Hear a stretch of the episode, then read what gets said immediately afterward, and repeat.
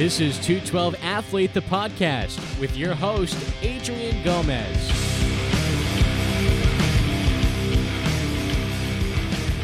This is Adrian Gomez with 212 Athlete. Welcome to the podcast. Today we have our guest, Dr. Dan, who is our principal psychologist at 212 Athlete, who has developed systems to help us become better people, better players, and have better performance on and off the field. Today we're going to cover what is the number one cause of stress to young athletes and athletes in general. Thank you for being here, Dr. Dan. I appreciate it. Absolutely, it's it's it, I, I enjoy it, and it's great to be here. Appreciate it.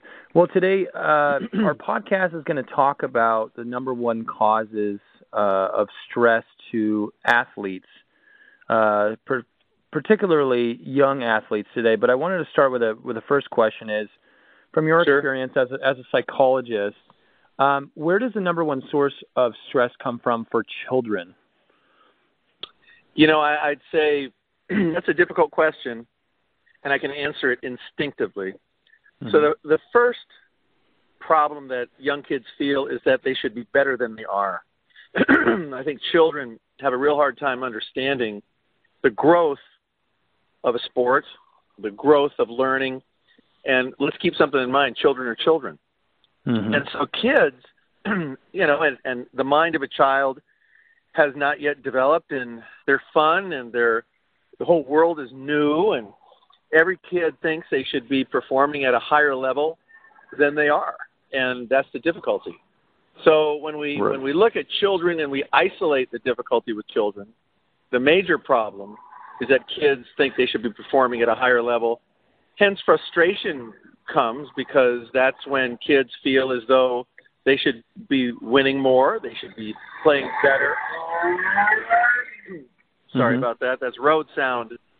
So uh, the, the, the kids feel they should be playing better than they are, and really, when you think about it, kids are kids, and they're in a process of of, of learning, and no one can expect a kid uh, to be other than a kid. Right. Well, Yeah. I think I see that I see that in my in my own children's lives as well. Is Mm. when I, as the parent, place these these expectations.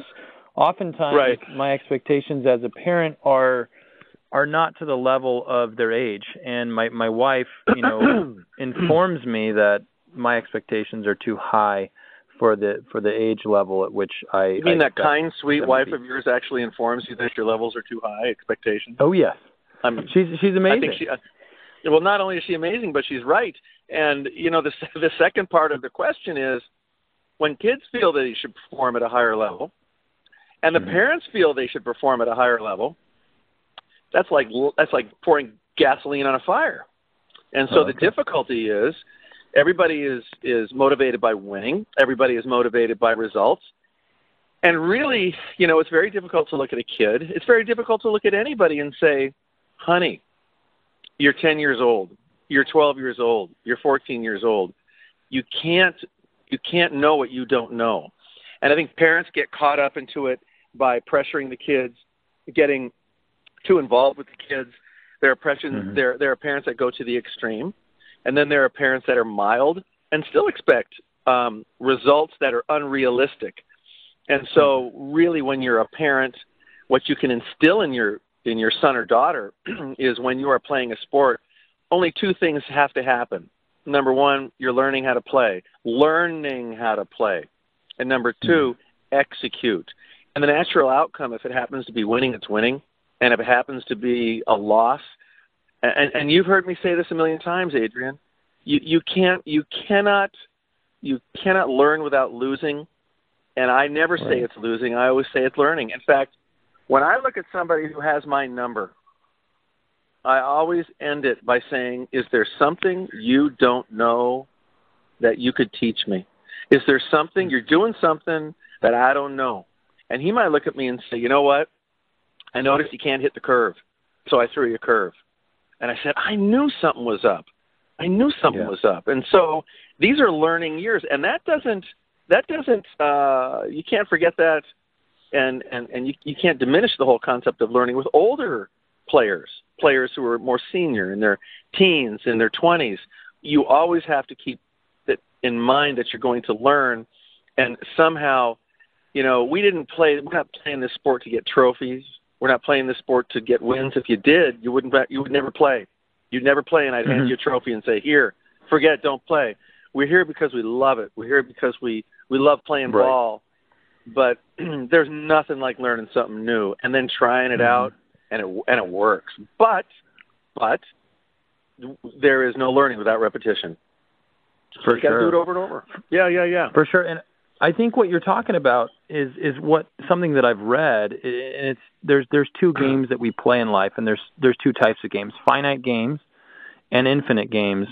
Um, and at 212 athlete, um, I think that's where we're different than everyone else. We're not about wins and losses. We're not about um, com- uh, completing things. We're about uh, the infinite game, which is the inner game, the mental game, and also the physical game, where we're constantly learning um, and we're progressing, and, and it's this constant, never-ending improvement, both mentally and physically. That well, I think that that if if we if we forget that we're constantly improving, we can get caught up in all these wins and losses and and feel bad about ourselves or feel like we've arrived. Yeah. So we we we at the 212 athlete are different, in, and I can I can do it in an example. I look at the kids and I go, "What's your favorite ice cream?" and they go, "Oh, Dr. Dan, I love chocolate chip mint. I love deep chocolate. You know, I love uh, you know they tell me all kinds of ice cream they like." And so I buy them the ice cream. I buy the ice cream, you know. So we sit down, we have ice cream, and I go, "Here's the deal, guys. I want you to eat it as fast as you can." And they go, "What?" yeah, eat it as fast as you can. And they said, well, Dr. Dan, what do you mean? And I said, nobody buys or does their favorite thing to finish it fast. We have to enjoy it, absorb it, mm-hmm. ingest it. So this is what I want you to do. I want you to eat your ice cream and take as long as you want and drip it all over yourself and just love it. and so if we if you know if you if you treat if you treat baseball like a really good steak or a really good pizza mm-hmm. or some real good sushi or Chinese food. You want to sit down, talk to your friends, eat a little rice, get back to your chicken, you know, get back you know, it's it's to be enjoyed and and as you enjoy it, it's really interesting to talk to kids where winning becomes less of a pressure and a natural outcome of execution because here's the deal, Adrian. And this is this is the 212 motto. It doesn't matter whether you're winning or losing at the time, you still have to do the same thing. You have to execute. And if you execute for a result, for a parent, for approval, for a win, then you're putting unnecessary pressure. And the guy or woman who is at the advantage is the person who knows you're doing this, and they'll throw you a fastball right down the middle, and you're going to hit the high cheese. That's just the way it works. Right, for sure. So, well, I think so I you, think that's yeah. Mm-hmm. No, so the so so the message is to your to your question is what causes the most pressure is number one the children's expectations on themselves, which become unrealistic. You know, it, it doesn't matter if you're Sandy Koufax at the age of ten. There's a lot of baseball to play, and right. the parents, the parents, oh my gosh, the parents lay on so many unreal expectations. If your kid drops the ball, he dropped the ball. So teach him how to catch it again so he won't drop it again. Right. Well, I think that's life. I, that's life. Totally. Totally. And I what comes to mind is Michael Phelps when he won the world record. Michael Phelps, I don't I don't know if you knew this or or you know th- those that are listening um he won the world record blind the fir- I think the first one that he won. And yeah. what happened was there was water in his goggles and because of the the, the right training and and the execution yeah. and the visualization he was actually able to overcome a very difficult situation where he was taught how to count each stroke uh, yeah. from the time and guess and he actually be- beat his the, the world record time uh, with his eyes closed which is I can tell remarkable. you my favorite story. I can tell you my favorite story. Roger Federer was interviewed but I can't remember who the interviewer was. So Federer had won a tiebreaker to win the tournament, and he came down to Federer, and he says to Federer, Roger Federer, the tennis player, mm-hmm. he says, he says, um, Fed, he says, when the score was tied, what were you thinking? And I love Federer's response. You know what he said? What? He said, I, I didn't know the score was tied. and the announcer didn't know and the announcer didn't know what to say. The announcer didn't know what to say. That's a champion. A champion Right. who plays within himself for a whole different set of reasons. And we've got to say this, Adrian. We've got to say this. You're gonna lose. You're gonna strike out. You're gonna get. Mhm. You're gonna get dinged. I mean, it's all gonna happen because you can't have things happen in life and not learn something. I mean, you've got to have Right. these things happen so you can reach the next level. So the, Right. the the message out there is the 212 message is parents back off.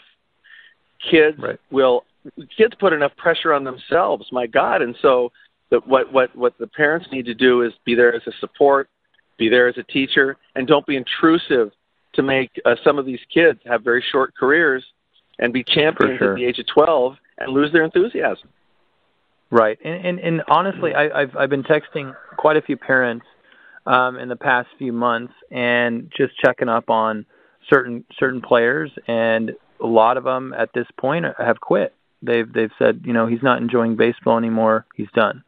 Um, and so, you know, I think with with parenting and coaching too, knowledge that empowers life we call wisdom. And Yeah. if if we're not empowering, if we're not in, uh, allowing people to become better, then it's obviously just knowledge, and it's not it's not real wisdom. It's just random things that we're telling our kids to do and adding to their Well- specific expectations. Well, let me give you a, let me give you a closing thought. Yeah. Parents, let your kids be kids. Parents, parents, learn learn how to let the kids fail to succeed. You heard that, fail to succeed. Yep. And when the kids put enough pressure on themselves, that's the time the parent has to be a parent, not say anything and let the kids cry it out. There's nothing wrong, but the parents need to somehow sit back and let it be their kids' experience. And that's not to say to not intervene when there's something bad that happens, but you know there Yeah. there is something there is something said about I don't know if we're the word backing off. I, I'm going to say it a different way so it's not so disrespectful. Um, I think it's I think the parents need to get a little more objective about the whole thing, and maybe go back and try to close your eyes and remember what did you know when you were 10 years old. I mean, don't Right. forget you're new in this world, and so for the parents, you know, um, parent with a sense of objectivity, and um, between the ages of zero and 18, you know, they're all learning, and the only way to take a step forward is to take sometimes two, three steps backward. So the parents need to reflect and decide what kind of a parent do I want to be if my son or daughter is going to choose a sport. For sure. We don't need therapy. We don't need therapy. We just need coaches. So to avoid therapy, to avoid people like me, get some perspective, parent, enjoy, let your kids be kids, and then go play ball. Yeah, play some ball. Play some ball. Well, I appreciate and listen to that. part- Listen to that, Adrian. Listen to that wife of yours. Yeah, listen to your wife.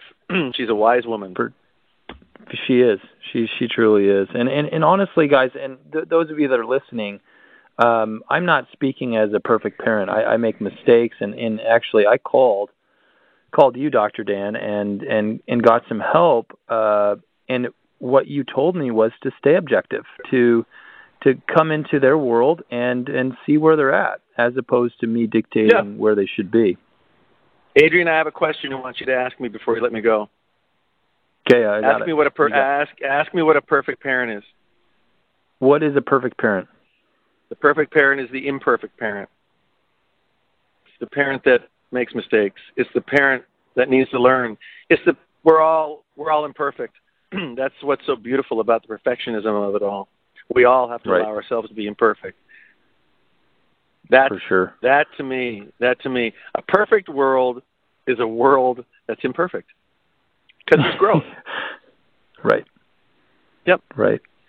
Well, thank you so much for being a part of, of 212 Athlete. And like I said, to those to those that are listening, um, I'm going to put uh, Dr. Dan's phone number on there, and just know that if you need help, if you need help uh, and guidance, I've used uh, Dr. Dan myself as a parent um, and as a coach, and he's helped me guide myself to to help other other players to empower them and to make them better than they were um, the day before, and um, I really credit a lot of the way the way that I parent and the way that um, I coach to Dr. Dan. So um, and also um, December second and third, we're having a camp at Peoria, uh, DBAT Peoria in um, Arizona, and it is $195 for two days, and that's uh, lots of lots of sessions with uh, with myself, Adrian Gomez, and Dr. Dan for both a physical and a mental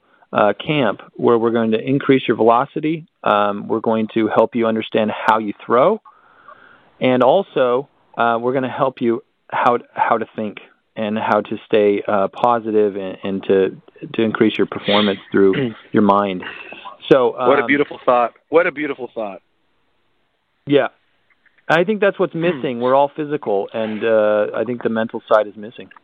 I'm looking forward to it. And, and remember, everybody, the 212 athlete, we always say it. We'll say it after it at the end of every broadcast. Play ball.